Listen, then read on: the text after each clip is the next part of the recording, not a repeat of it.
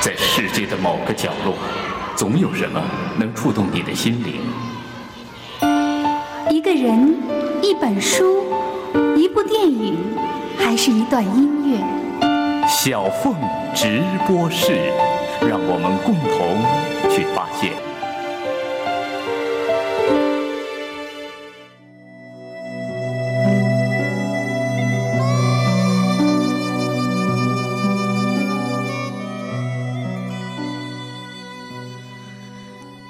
在人中都会有人积极回应智力的乘船，特别是生命力与想象力充沛的青年，这是一个时代的印记。听众朋友，大家好，这里是山东电台经济频道小凤直播室，我是小凤。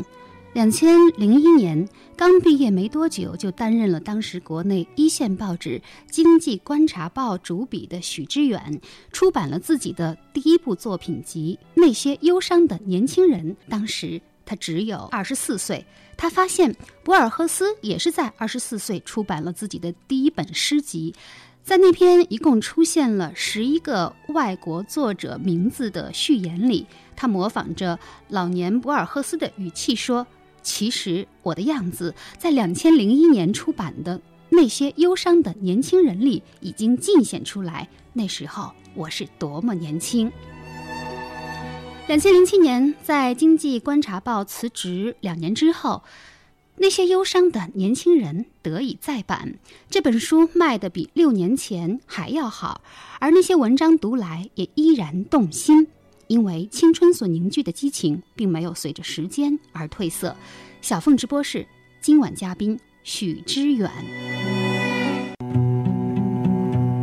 他在剖析时代脉络中找寻思维的乐趣，他用急促的发言证明他要成为世界的一部分。每个时代都有迷茫而探索的年轻人。小凤直播室本期嘉宾。那位忧伤的年轻人，那个年轻的思考者，许知远。志远一九七六年出生于连云港，七岁随父母迁居北京。两千年毕业于北京大学微电子系，现任职《生活》杂志主编，同时是英国《金融时报》中文网《亚洲周刊》专栏作家。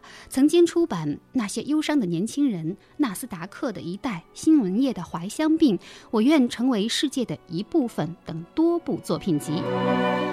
如果下一次去北京，我想我一定会去的地方就是圆明园旁边的单向街书店。这个极具风格的书店，就是许知远在两千零六年和朋友们一起创办的。但愿我寻找单向街书店的时候不会迷路，就像我经常迷失在许知远的文字里。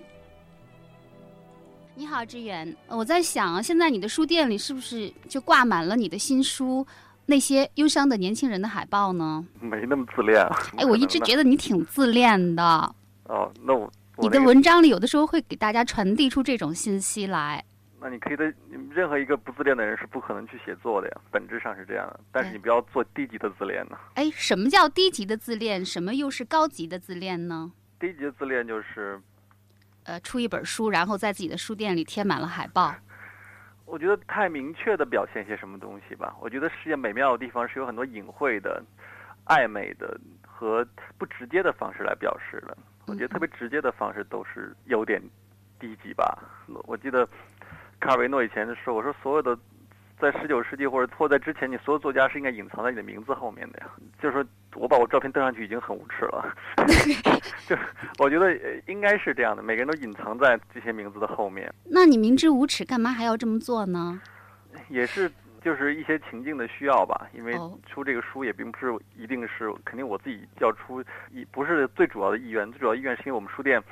经营，因为书店很难赚钱的嘛，而且我们是一个完全是以就是在商业气气息非常淡，所以我们需要做一些出版物来盈利嘛。这个东西是一个我们商业上的需要嘛。哦，这样子，难怪你会说希望自己的这本书卖的能像周杰伦的唱片一样好。瞎扯的，你说可能吧？怎么可能呢？对，明知不可能，干嘛还要这么说？好玩呗，你你自己调戏自己一下呗。那这本书呢？呃，是出版于两千零一年啊。对。在六年之后，你又把你的忧伤翻出来，再次的晾晒。这些文字经过六年之后，你自己再回头看的话，嗯，有没有觉得就是很青涩啊，或者是很搞笑啊？有很嗯多青涩的地方，但是嗯它比我想象的生命力要长和这个才华横溢。哦，我其实我因为我我甚至我在在再版的时候都没有读这个书稿，我只是把这扔给人家了，因为我特别怕麻烦哦怪不得这书里有这么多的错字啊、呢。对，有可能。嗯然后，嗯但是我偶尔再翻一下的时候，我就发现好像那是因为其实里面大部分东西都是我在二十一岁、二十二岁写的，嗯他真的比我想象的，好像那个那个时候真的好像在很多地方真的很有穿透力和那种和感受力，包括对语言的驾驭，挺挺让我吃惊的。其实我自己看起来，哦，都觉得挺不不像自己年轻的时候写的东西是吗？对对，或者觉得这是谁呀？对这么年轻就能写出这么好的文字来，太有才了。对我经常我就偶尔会有这种感觉，因为因为要不就说明我后未来几年大概有三四年时间不太有进步。哎，那这本书的封面上啊，对我我首先要要声明，我非常喜欢你这本书的封面装帧设计，因为陆志昌先生是我非常呃欣赏的这个装帧设计的大家啊。嗯我发现我的书架子上所有好看的书都是他做的。对陆志昌特特别能干，对，对，呃，有一个引题，嗯我觉得它应该不是书的名字啊，嗯引题叫做《生于七十年代》。那么翻开书就知道，知远是出生于一九七六年，但是你好像对自己所出生的这个年代颇有微词，因为嗯你是我所见过的，就是 会在这个时代发出那种生不逢时的感叹最多的人。因为我想每一个你你从事写作或者绘画或者音乐的人，他都容易跟他的时代之间保持一种张力啊，就是这种紧张感是使促使一个人去写作、去表达、去用通过什么方式来表展现自己，是因为这种张力是他的身上的一种推动力和源泉呢、然后我不相信一个人和他的环境很和谐，和他的时代很舒服的时刻。他会想做什么表达，那他就会沉浸在其中了呀。所有的东西都是写作是反抗的行为嘛。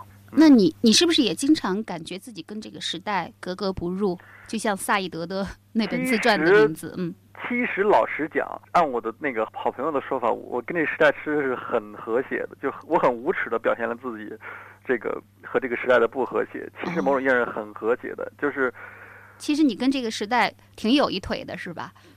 不知道是几腿 反正但是你会表现的好像跟他没有一腿。这可能，但可能就是因为你表现的你疏离他，我跟这个时代表现出疏离，但可能这种疏离又是一种变成一种契合的方式，因为这个时代特别可怕一点，你知道消费年代，对，每一次反叛都会被收买成一个主流嘛。但我我很容尽易会被量不是招安。对，因为招安变成了一种形式嘛，你你特别容易被消费化嘛。就像可能这个书在两千零一年刚出的时候，它还是一个很稚嫩的声音或者什么样，但可能今年出的时候，两千零一年出来的时候好像卖的也很好，消费品，对，现在卖的也也很好，可能嗯比当时卖的还好。没错，但它就是变成了一个消费形态嘛，变成一个忧伤青春的读本。呃不不管它叫什么呢，反正 它在商业对，但是可能你你对一个作家而言，你自己要保持和他的距离嘛，你不要被他屈服就好了嘛。那如果时间可以重来的话，嗯既然你这么感叹生不逢时，你究竟是希望自己能够早生十年，还是晚生十年？我真的很想知道，志远，嗯你最理想的年代是什么年代？太多了吧？嗯但是太多了，说明这个是胡说八道嘛。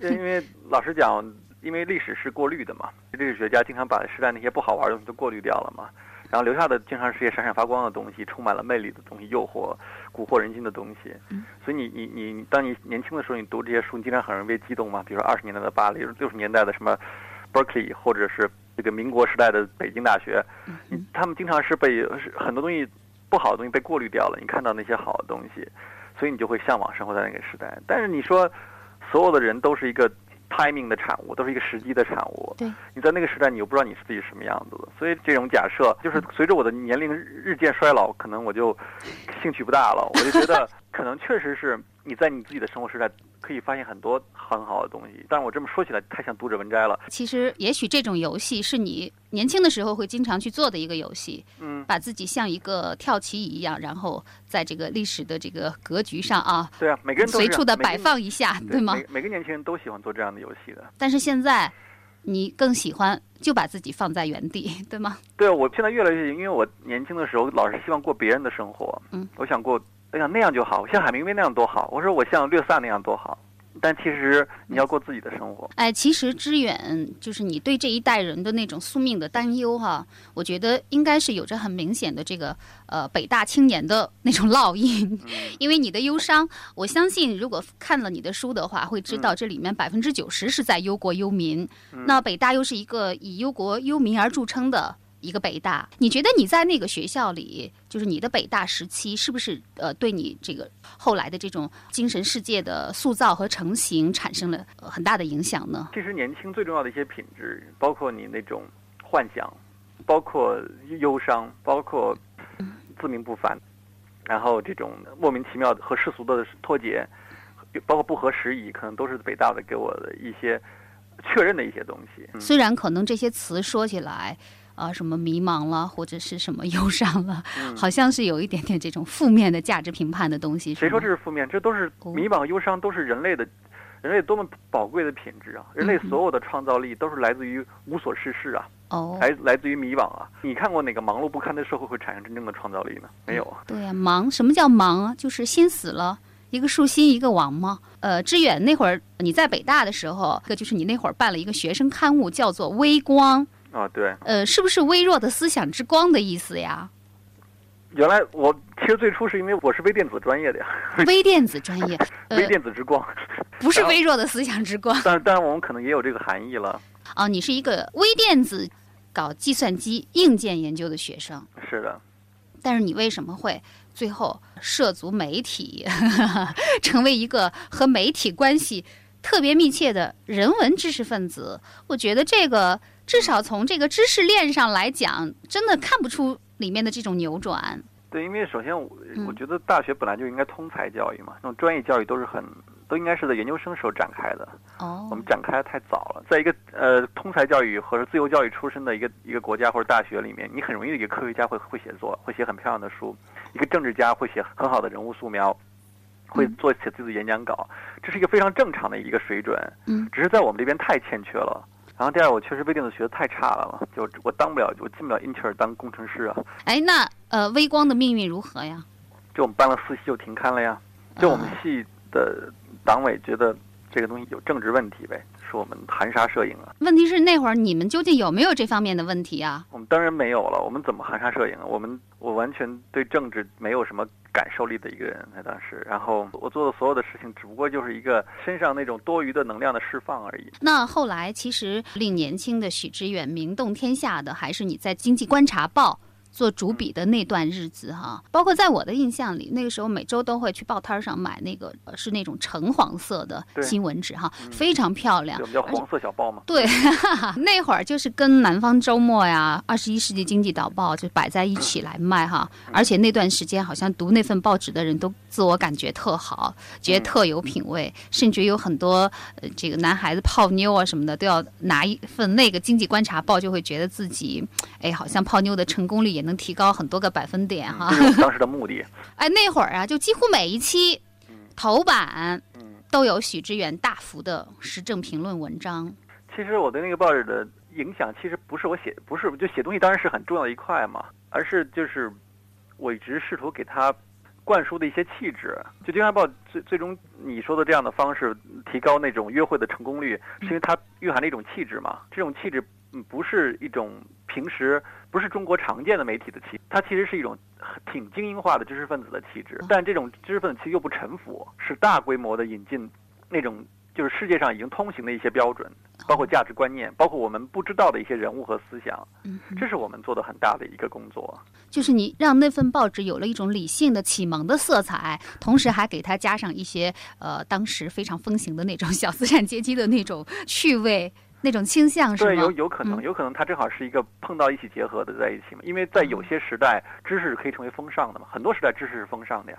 你想在在在新青年的时代，你谈论易卜生，谈论尼采，就是风尚啊，就是那个时代的风尚。谈论胡适之就是风尚啊。对啊，我的老师胡适之，人人都在说。对，那会儿啊，你知道吗？志远，好多人啊，不了解你的人都以为许知远是一个笔名呢。就像文革的时候，不是专门有一个写大批判的良校写作班吗？然后有人就。猜说《经济观察报》一定有一个专门写时政评论的许知远写作班，因为那段日子好像你就是无所不评啊，呃，政治、经济、文化之类的所有的事情。而且我觉得你是不是那会儿对国际政治也特别有兴趣啊？是啊，我对没有涉猎过的领域都特别感兴趣，我都是我想知道更多一些，因为当时对国际政治完全不了不了解。嗯。然后又是九幺幺爆发嘛，九幺爆发之后，你嗯，你你你变成了一种，其实更多的是一种年轻人的卖弄嘛。你你想表现出自己无所不知嘛？你想塑造出这么一个非常老道的一一个一个形象，然后可能那时候我就。出于虚荣的考虑，就是一心想把自己变成那个样子吧。我觉得你在评说自己那段写作的时候，你毫不保留的使用了卖弄、呃虚荣之类的这些词，是不是？我想这应该是负面意义的词汇了吧？难道你？我觉得是，我我觉得是，我觉得是诚实的词汇吧。你说哪个少年不想卖弄呢？不想洋洋得意呢？所有人都有类都有同样的感受啊。但是你在那样一份就是发行量那么大啊，在当时已经跃升为一线报纸。那个每一期的头版上这样卖弄虚荣的话，嗯，会不会招来一些骂名或者是诟病啊？确实有很多骂名啊，嗯，但是你历史从来不是板着面孔前进的呀，历史永远都是莫名其妙的前进的呀，它遵循着一些意料之外的这种定理啊，就所有的事情不是你假定预想的，而是突然性出现的，就像《经济观察报》，它不是假定预想的呀，它是突然性出现的。然后我这种方式也不是预想的呀，就跟大家设想的方式不一样啊。可能正常人会觉得是应该是一个四十多岁的一一个人，可能在国外待了很多年，然后回来怎么样写这些东西。然后其实就是一个小伙子在自己家的书桌上看这些乱七八糟的书才写出来的。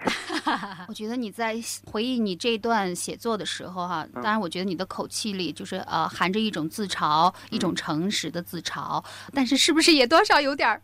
不太严肃呢，尤其对当时那么多痴迷你的读者来说。你觉得所有人人需要的是是那种真正的严肃的东西？我我我并不是说我不严肃，我觉得这个世界上有很多种娱乐的方式。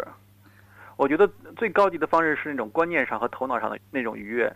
我觉得我提供的是这种愉悦感呢。那时候你的作品的确是激情四射哈，但是呢，也是就是充斥着太多的那种名人名言。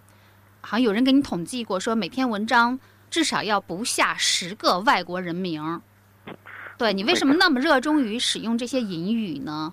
那那很多原因，一方面你心虚嘛，你你你需要通过一些别人的已经继任的事实来加强你的你自信嘛。然后第二个就是他们说的话确实漂亮啊，我有段时间迷恋那些表述啊，他们能够说出这么精彩和那种陡峭的话来，我觉得是多么有意思的。我我当然就迷恋。把它们放在其中了。有没有考虑过，就是这样写可能会给文章留下的一些硬伤之类的东西？比如说，可能太多的引述别人的东西，而缺少自己的观点。你想，报纸是一个每周都要写大量东西的一个载体啊。对。你有时候你来不及想这么多，而且所有的东西都是有过程的呀。就当你经历过这样的事情之后，你就。下次你就不会这么印这么多了，是。嗯，没错。其实我从现在这个志愿在《金融时报》就是 FT 中文网上的文章里，已经看出来你这些毛病已经改很多了。所以我从来不称之为毛病。你就像很多东西都像新生婴儿的疾病一样，小孩子可能一生下来会有百日咳，他们都是他降生的一部分。这个东西会自然过去的，像出麻疹一样。那么说，呃，知远那会儿在《经济观察报》每周的那个头版上的大篇幅的时评，无非就是你那段时间出的一通又一通的麻疹，是吗？当然是。那你难道你的一生不是在出麻疹吗？因为所有的严肃的事情背后都是都是在在出麻疹呢。每个人都是被莫名其妙的推到了历史舞台的呀。我不是说我，你包括你有很重要的人物。他大部分在推到历史舞台人物都没有做好充分的准备啊，比如说杜鲁门呐，包括布什啊，不都是这样的吗？任何的政治人物或者说商业人物都一样的呀。那人生所有都是仓促之言，没有精心准备的演出。你既然这么讲，那么说在那个时候，《经济观察报》毕竟它是一个引领潮流的那么一个报纸，你觉得你那些文章对那个时代究竟产生了一些什么样的意义呢？我不相信。只是我们今天在这儿回想起来，呃，一通戏言，呃，比如说，呃，出了一场又一场的麻疹，或者就是 就是一脸的青春痘之类的，最积极的意义是什么？我觉得它有一种知识上的冲动啊。很多中国社会面临的问题，现在面临的问题，呃，突出的议题，嗯，就《京华报》是可能是中国最早开始广泛的谈论的。包括你说去年可能很轰动那个什么《大国崛起》的那个纪录片嘛，《大国崛起》对。我记得我从两千零一年就开始在报纸上写一个，就是一个崛起的中国要面临什么样的问题。我《京华报》提供了一套语言系统，这个语言系统就是可以用来探讨一些嗯新发生的和严肃的事情。那其实那个时候是不是？我相信有一些重大的历史事件也是给你的写作。制造了一些契机，对吗？比如说九幺幺，两千零一年九九月十一号啊，你恰好是四月份到的《经济观察报对，》，对吗？后来我好像突然找到一个方向，要写国际政治评论吧。嗯我之前对此一无所知吧。嗯、对呀、我就在想，你对此一无所知，嗯你怎么敢拿起笔来就写？因为你在一个盲人的国度里，你有一只眼睛，你就是国王啊。因为哦所有媒体都一无所知啊。因为中国的媒体资源是非常的匮乏的呀，对世界缺乏评判能力啊。你的意思就是说，那时候你你你索性还是睁着一只眼睛的是吗？我不是睁的，因为恰好我可能养成了长期阅读就西方媒体和书籍的习惯嘛，所以我会更容易、更快的从中切入，获得一些角度和和观点嘛。就我我是二道贩子呀，很长一段时间里面。呃，你在贩卖一些呃西方的现成的呃知识是吗？对，但是你或者精英的思想，你毫不讳言自己那段时间写作里的那种模仿的成分。我现在也不讳言自己的模仿成分呢。嗯那你说，这个世界谁不是在模仿呢？都是从哦模仿开始的。那这恰好是呃，就是说中国的知识分子备受责备的地方哈，嗯就是说呃缺少原创，过多的模仿。我觉得，呃，奥登说过，好的诗人，呃，艾略特说的还是奥登说嗯，好的诗人剽窃，坏的诗人模仿。哦。你慢慢你要变成模仿变成剽窃，剽窃什么奇谈怪论？嗯。不是不是奇谈怪论，嗯。剽窃就是。那我可我可以跟你这么说呀，你所有嗯的哲学命题在苏格拉底、柏拉图之后都已经没有什么可解的了，所有的情人类情感在莎士比亚之后都都已经描绘完了人的性格，所以每个人都要通过自己的方式来描绘世界和描绘自身，但是所有的工具你必须要借用的，就前人的思想都是对你有帮助的，你生下来每个人身上都是殖民地啊。都充满殖民地，你这块头脑是是这受这个人影响，那个是受这个人影响，他们都汇集在一起，最后这种怎么从这种杂合的状态里面出现一种新的东西，是你的角度，这是变成一个至关重要的东西。等于前几年我在进行一种杂糅的关系嘛。当你没有这这么多的原料供你使用的时候，你怎么创造出一个新的产品呢？就这现在我们已经不是古希腊的冥想时代，我对着那个帕特农神庙，我就可以想出这么多奇怪的东西。哎，况且也也并非如此，在苏格拉底之前，已经有很多很多哲学家想类似的问题。就是说，你要意识到，所有的人类的思想都只是前人思想的一个新的注脚，最最最好情况是新的注脚，那种开创性没有你想象这么鲜明。你你当你观察一个具有标志性的时代性的人物的时候，你会发现他他的同代人，他周围有很多人有他类似的想法，但这个人恰好因为历史的记载，或者因为他的个性的某种原因，突然凸显出来了。但你不能以为他周围周围都是黑暗，他一个独自站在那个地方，并非如此。所以你首先你要了解这个这这种情况，所以你就会更自然的看待这些所谓的剽窃和模仿。嗯，刚才志远用了一个词“殖民地”，你曾经是就是谁的殖民地？比如说，把你的身体如果能够分割成不同的区域的话，嗯。啊，谁对你的这个殖民的时间是最长久的？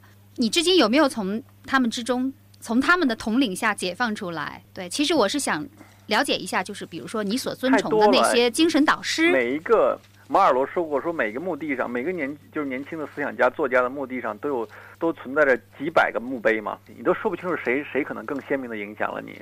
我觉得这两年可能我的生活态度上很越来越受那个德鲁克的影响嘛，这个德鲁克，德鲁克啊，一位管理学的大师啊，对他其实不算管理学大师了，他就应该他说自己是一个社社会生态学家，他把社会我们的 society 是社会看成一个生态体嘛，他是研究其中的不同的部地方怎么怎么运转，彼此是什么关系，他研究这些东西。比如他研究公司，公司也是社会组织的一部分嘛。对。而且他是一个总是采取一个相对冷静的旁观的态度。他说自己一生最大的职业其实是个记者，因为他他目睹了一切的变化嘛，然后把它记录下来。这可能是我越来越喜欢的生活态度和工作态度。就是我你怎么能够总是保持你的眼光对世界是新鲜，世界对你来说是新鲜的东西？哎，那志远，你知道吗？我前一段时间在网上搜到一篇文章，然后把你的那个许知远体给揶揄了一下。嗯你想不想知道他是怎么写你的许知远体的？说呀。嗯我给你我给你念一下吧，好不好？他说，呃，那个举一个例子吧。呃，所谓许知远体，就是许先生也许应该这样就晚饭问题和他的妻子交谈。一九六零年代，善良朴实却饱受饥饿折磨的中国人民，一定不会想到，就在短短的四十六年之后，我们竟然会为了晚饭吃些什么而绞尽脑汁。我无法知晓若干年以后会不会有人记载我们在这个夜晚所遭遇到的困境。但是此刻，我想说，就像一九二一年海明威在《欧德温间十二号》所说的：“快给我一杯该死的咖啡。” 哎，像不像呀？写的不知道，好像这种写的对我很陌生了。可能是我是不是我不知道我是不是七年前这么写东西，或者五年前这么写东西，我我我我已经写我已经记不起来了。但是我觉得，即使有点像，可能太拙劣了吧？一点都不会让你觉得难堪吗我？不能，我觉得这有什么难堪的呢？一个是我自己觉得在发生变化呀，就说现在好多这种批评是刻舟求剑式的呀。周莹早就离开这个地方，那还在那里面刻呢。他在剖析时代脉络中找寻思维的乐趣，他用急促的发言证明他要成为世界的一部分。每个时代都有迷茫而探索的年轻人。小凤直播室本期嘉宾，那位忧伤的年轻人，那个年轻的思考者，许知远。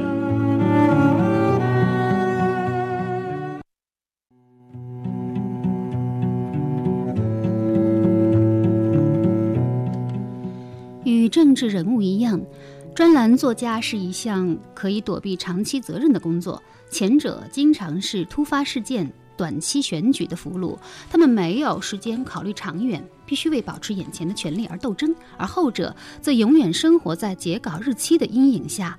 当时间到来时，即使无话可说，也要假装深思熟虑。这是许知远在他的另外一本新书《我要成为世界的一部分》当中的最新作的一个自序。那么今晚小凤直播室节目的嘉宾就是这位曾经假装深思熟虑的许知远。许知远，原经济观察报主笔，现英国金融时报中文网、亚洲周刊专栏作家，生活杂志主编，单向街书店创办人。他致力于成为七十年代意见领袖，是一位非常年轻的思想者。那么，两千零五年呢，许知远从经济观察报辞职，他离开的原因，圈内圈外有众多的猜测。那究竟是为什么呢？从这个话题，我们打开下一段节目的一个通道。好，欢迎您继续收听小凤直播室。作为这个经济观察报的，人们都说你是经济观察报的灵魂人物哈，但是呢，你却在就是好像是两千零五年对吗？对就从那个报社辞职就，快两年了，对对嗯呃，当时是在媒体圈引起了不小的轰动。可能我觉得还是人之间的冲突。我觉得他们不是要跟我走到更远的方向的合作者，这可能一直有这种感觉。但后来其实真正辞职，那是个非常意外的事件。是我当时在外面出差，我在那个浙江省温岭市嘛，啊，突然我同事，因为我们有有很好的一些同事一起来进观察报的嘛，嗯，他们是突然说辞职了，就打电话告诉我，然后我就说啊，你们都辞职了，那我也辞吧。不会吧？我们还以为是你一辞职，然后把你的那个整个的团队那个 team 带走了呢。原来你是随波逐流，人家辞你也辞，这这这你也对经济观察报也太不负责任了我吧？是随我我算属于，因为其实我们那些人，其中任何一个人辞职，我们其他人都会辞职的。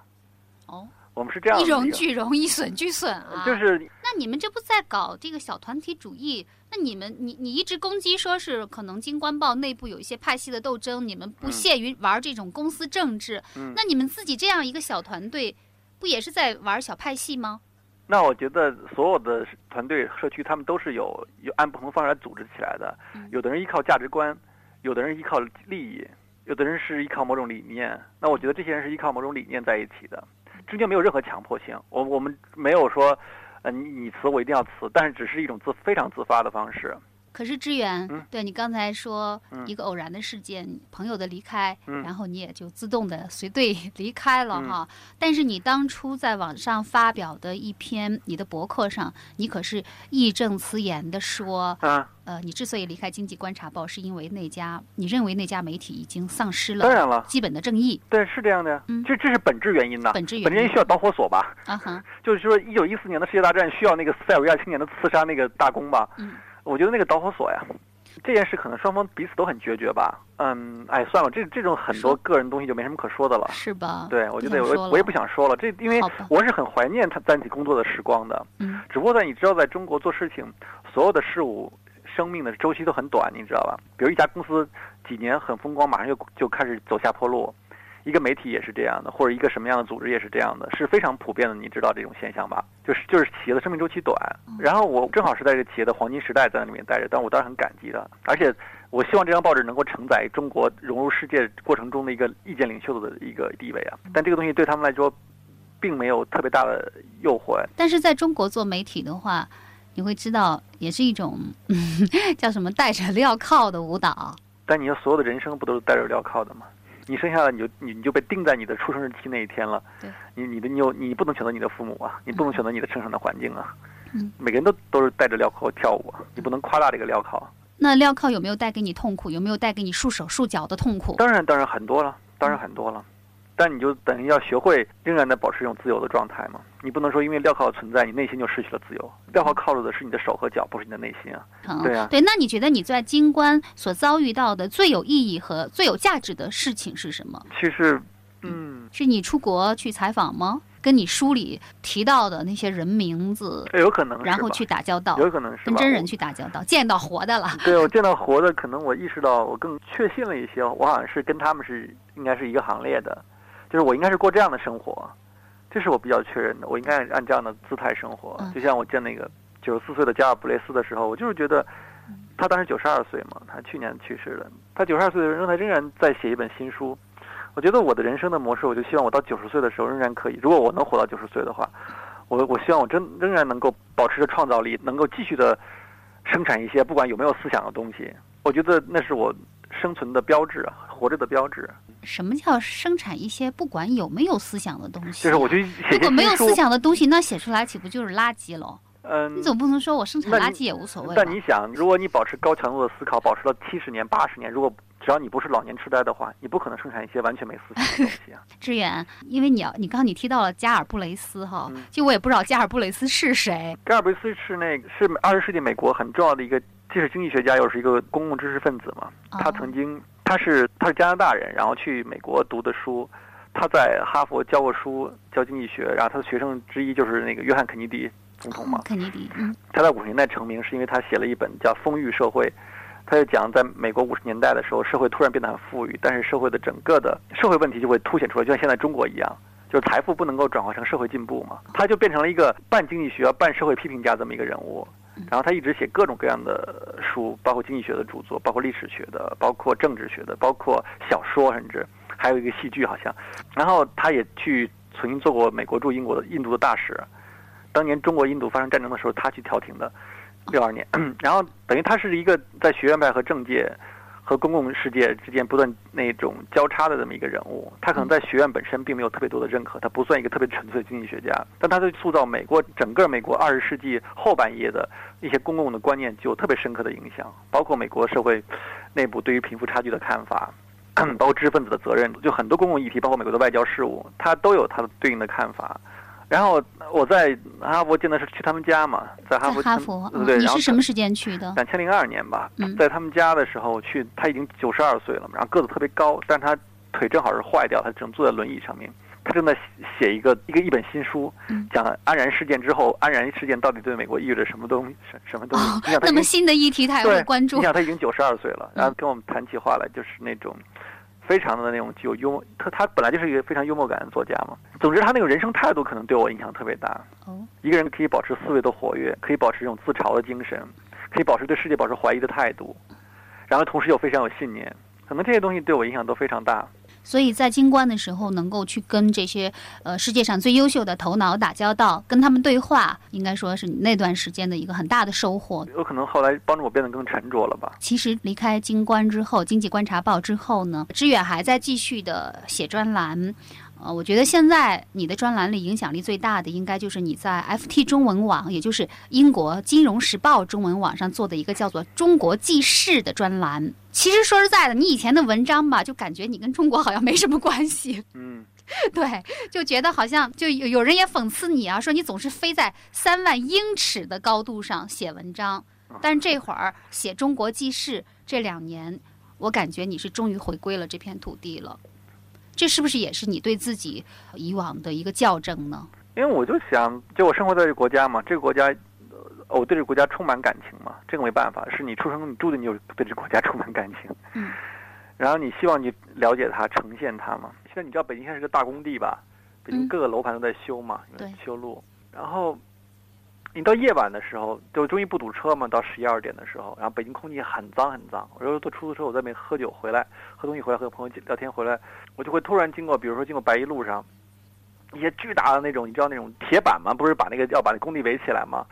那边上突然会出现很多大排档，就是那种小在烤羊肉串啊、卖啤酒啊，或者煮什么麻辣烫啊，然后一大群人坐在那种很矮很矮的那种小板凳上，你知道吧？就是人身体像整个蜷缩在一起是那种感觉的小板凳上，就在那儿吃东西，然后喝酒聊天。我当时突然一下子好感触啊，就是这个人。因为那个环境很恶劣嘛，大马路那种土啊什么脏兮兮的，他们吃的兴高采烈的。我突然觉得这中国人真是有生命力啊！就中国人真是用自己的生命力那种不在乎，来对抗那种生命生活的现实的那种残酷啊！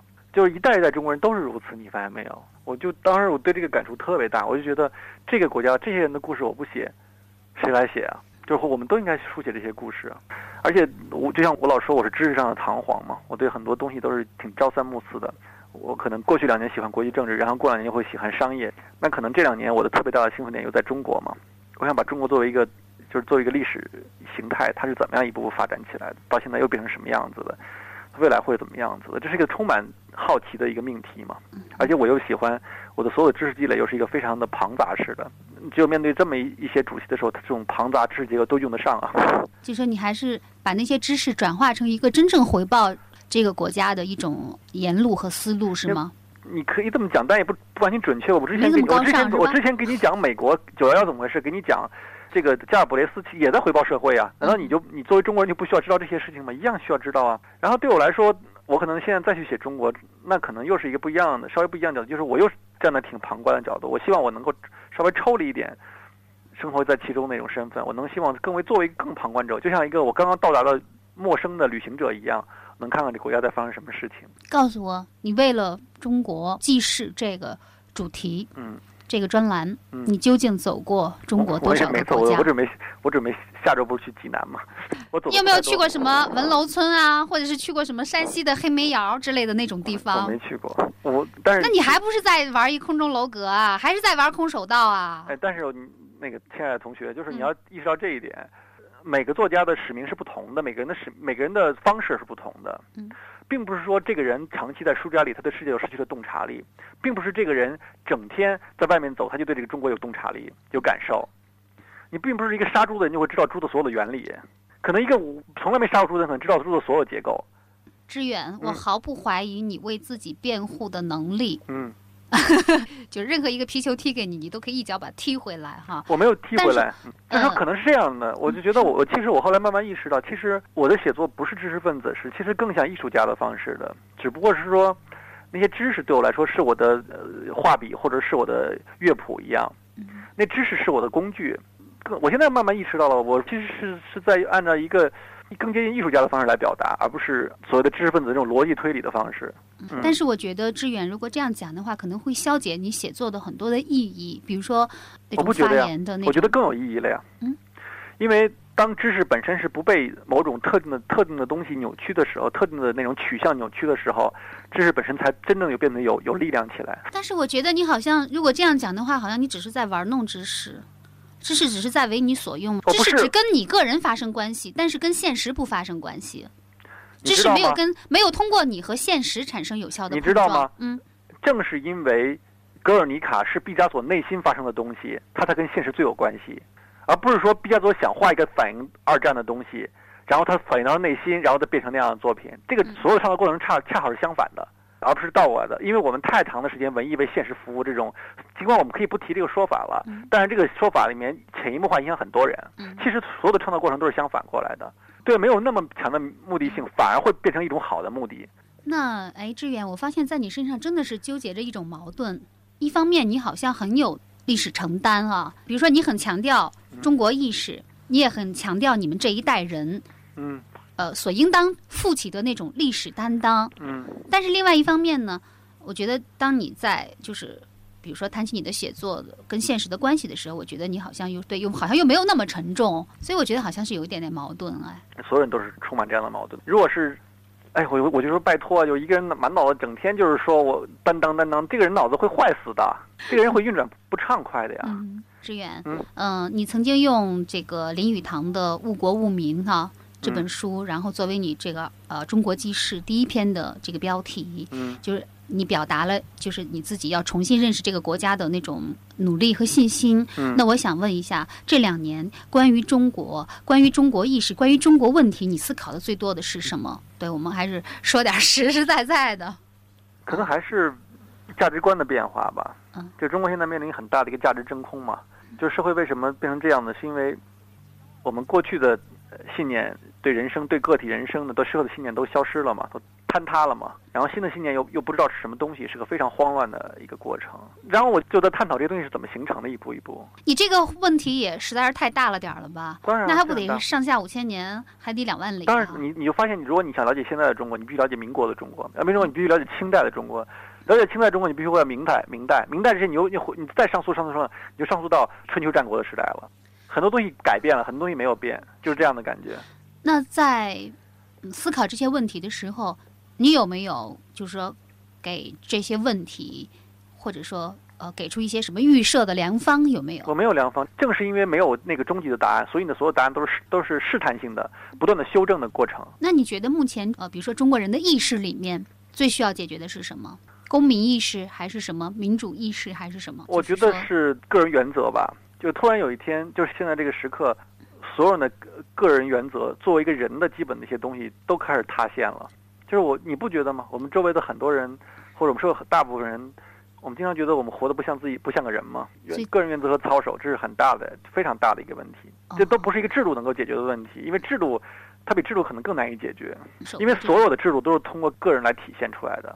你说这个美国的建国之父，他们你说他们设计了很好的宪法制度，那亲爱的，那是因为乔治华盛顿在八年之后主动的退位了呀，他可以继续做下去做总统啊，但他主动他他遵守了一个游戏规则呀，这个是多大的表率作用啊！那我们不说别人了，我们就说说支援吧。嗯你已经成为一个呃七十年代人当中好像是抱守理想的一个符号式的形象了哈。嗯，嗯、连你的长头发也成了一种标志了。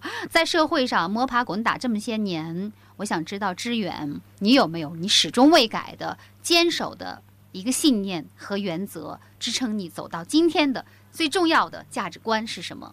我就要当个好作家，这是我始终没有改的。那是信念哈。嗯，对，那么就是一些呃为人的呃原则。那我好像基本上没有为权力或者金钱来改变过自己的思考的方式或者什么样子的。从来没收过小红包红包收过呀，收过红包，哦，但很少。我就吃掉了，也没给人写东西，特别不好，不地道，好像。但他们也无所谓。然后就是说，我没有因为这个东西来改变过，就我也不是海瑞，我也做不了海瑞那种严丝合缝的。嗯，然后我就是基本上能够坚持这些东西吧。你不会就这种东西对你不起作用对，不起，特对他们对我不是特别有诱惑力。朋友们爆料说，志远年轻的时候呀，最爱揪着别人的衣服领子问：“你的理想是什么？”这个是杜撰的还是真的？我经常会问，我现在也会问，我现在也会问，碰到陌生人我也会问他们。嗯这个东西当然憧憬未来都是很动人的呀。那你的理想是什么，志远？这个问题不过时，对吗？不过时啊，嗯，你的理想是什么？对，我就想成为这个时代很伟大的一个旁观者和一个分析者嘛。干嘛要加“伟大”二字？啊，对，那这把自己拔高了呀？万一不伟大了怎么办？great 在英文里是个很常见的词，倒也没什么。You are great，哦，所以它翻成中文就很很可很很离谱。但我就是想做一个很杰出的吧，这样。我上初中的时候，啊，我那可能有个造句，啊，说哎呦，这个东西被人骂。造句，OK，说没事儿。有一个英文有一个英文叫 a ready to 呃 be ready to be to to do something，呃，类似这种类似就是准备你将来准备想干什么，就这个、这个词。对。然后我们就瞎说嘛，然后我就他们就是一个个那种，然后我就说 I'm ready to be a great man，、嗯就是特抽象，我就说我想我希望成为一个伟大一个伟伟大的人人物，我也不知道是干嘛的。嗯啊，别人都是有一个很具体的嘛，比如一个 manager 啊，或者一个经理啊，或者一个什么样一个 teacher，对我就是一个很抽象的，嗯哦 太自恋了，不说了。啊，就那会儿那会儿就抽象，那会儿那会儿说出来这个呃 great man 之后，老师有没有是鼓励你，还是呃像我这样在这个采访里 频频的打击你？老师不置可否，让我坐下来。嗯，对呀，你这个是不是有点太不及物了呀？这也是知识分子的一个毛病哦。哦谁知道？就是老师那个在云端，老是玩一些不及物的东西。嗨，太多人及物了，不需要多一个人及物吧？我觉得我也可能会成为某种意义上的那种那种知识分子的领袖那种，应该会成为吧？嗯。嗯嗯嗯嗯嗯嗯。志远啊，我很诚实啊。这孩子，哎呀，你就不能谦虚一点吗？我觉得成为一个知识分子的道路是非常漫长的，尤其是你现在。我刚才问你，比如说我们这个国家有什么解决的方案之类的这种东西哈？对你还没有可以提供一个。知识分子从来不是解决方案的人，知识分子是是制造麻烦的人。知识分子是给让你解决方案，解决方案往往是一种简单的、粗暴的方式，让你觉得哦，这是解决方案，是那种麦当劳快餐式的东西，它本身不太有价值的。但好多人就觉得你的文章像麦当劳的快餐，像康师傅的方便面，你知道吗，孩子？那我觉得怎么着也得。是自己下的面条吧？志远，社会对知识分子的那个要求是特别高的，而且像你说的，他是一个制造麻烦的这么一个群体哈，嗯，会是制造麻烦的人。但是志远现在还没人找你的麻烦哦，对吧？不要希望你不要这个谈话引来这么多。我的意思就是说，对呀，好像要做个知识分子，一个真正意义上的一个知识分子。所以我我就你有你你有那么勇敢吗？我觉得制造麻烦不一定是说。你带来那种挑战或者什么这些东西，这是只是一方面，这是这是社会活动家干的事情，而是是说挑战你的常规的观念。知识分子是寄生于观念世界的人，而不是一个现实行动世界的人。某种意义上，观念世界就是说，这个人每个人是脑子里都有很多陈词滥调和很多框架，而且大家习惯如此，然后觉得很舒适在其中生活着。知识分子要挑战这些观念呢，让你感觉到精神上的某种痛苦不安呢，是这样的。但是为什么要说知识分子的领袖呢？我就觉得好像我做这么多年的，哎，我这么说太容易招人骂了。就是啊，赶紧给自己辩护两句。也没人辩护的，我就这么想的呀，这是我很诚实的想法呀。因为我觉得我，一个是我具备那种知识宽度啊，就是那种广度啊，就是你可以，因为我大概某种意义上，在我这代人里算很很宽阔、很宽阔的知识。对，你在你这一代人里面的确是非常的杰出。但可能你跟上一代比起来也不会太差吧，因为你再需要点时间的话，仅仅此而已。然后这些东西，它并不是说这个东西对你是个 honor。我说的这个英雄，并不是是荣耀和名声，而是说你要付出很多责任呢，你要做很多这样的事情啊，你要做很多，包括去鼓励未来年未来一代年轻人，包括给这国家提供更多的那种思想和文化的观念上的交流平台，这是你的这是你的任务啊。我说的事情是这个意思啊。我好像是在那个有点那个挑唆你是吧？嗯没事没事，习惯了。就是我所理解的那个知识分子，就是要对社会发言。我是在会对社会发言的，但是你的发言好像跟现实的距离还是有点远。我觉得知识分子是分层的，我又又讲了这个问题，不能让所有人都干一件事情。但是一个最基本的原则就是说，他要提供那个整个社会进步的思想资源。他要，我觉得他要诚实，然后要不能傲慢。嗯，就是你怎么知道你推动的方向一定是正确的方向呢？就是你不能有这种傲慢，所以你要诚实表达自己，所以诚实是最重要的品质。刚才说的是你的理想哈，其实那个就是你一以贯之的一个理想，对吗？应该是成为一个杰出的写作者，杰出的社会观察家。那就把你的理想落到实处，你接下来会做的一件事情是什么？比较实际的事情。我只能写更多的书啊，没别的办法呀。关着门写书啊？你当然也要外，你不可能你关着门写不出来呀，那个窗户也得关呢。因为我我觉得这个时代需要，可能同时需要一些更为勇敢和更为敏锐和更为那种顽强的一些知识分子，然后立场更为鲜明。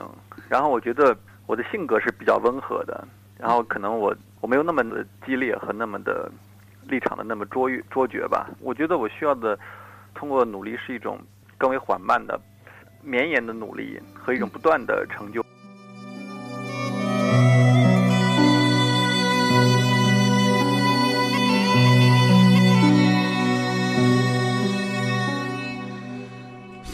许知远的那些忧伤的年轻人，在多年前他所做的自序当中，知远似乎已经对今晚的这场谈话中所充斥着的嘲弄和不信任的色彩做出了预言。他写道：“我是一位非文学类作家，是一位喜欢对于世界进行广泛发言的知识分子。在我前面遥遥站立着约翰·斯图亚特·密尔、布兰特·罗素、爱德蒙·威尔逊。”沃尔特·里普曼、让·保尔萨特，这可能是某种危险。人文知识分子更多的是精神世界的立法者。尽管与立法者的距离遥远，我已经感到了某种危险，因为每当我严肃地宣称自己是一位知识分子时，嘲笑和不信任就发生了。这时候，我就想起了海明威在巴黎的咖啡馆里一丝不苟的写作的场景：坚守严肃，让人尊敬，同时也意味着你有被嘲弄的危险。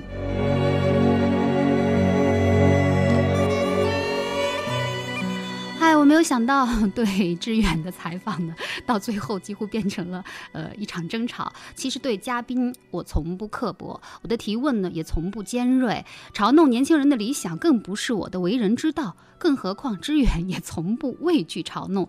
我想，我只是给志远提供一些自我辩护的机会，让他更明确自己的远大理想。当然了，嗯，什么？不仅关上门，还要关上窗户，用一种自绝于人民的姿态写书当大师，不过是知远跟我开的一个玩笑而已。这两年呢，只要有时间，许知远就会在中国到处游荡，然后呢，把他的所见所闻，呃，凝成文字。他在 FT 中文网，也就是《金融时报》中文网上的中国纪事专栏，也是最受热捧的专栏。呃，非常巧合的是呢。许知远明天就会路过济南，到曲阜考察孔子故里。我收到他的短信说又要出门了，真好。我想我会去车站接他，然后请他喝酒，并且举杯祝他，在通往大师的路上一路狂奔。好，感谢您收听这一期的小凤直播室。今晚嘉宾，原经济观察报主笔，现。英国《金融时报》中文网及《亚洲周刊》专栏作家，生活杂志主编，单向街书店创办人，致力于成为七十年代意见领袖的一位年轻的思想者许知远。好，那么下周呢，许知远还将继续为我们带来他最喜欢的书籍、电影和音乐。不要忘记继续约会许知远。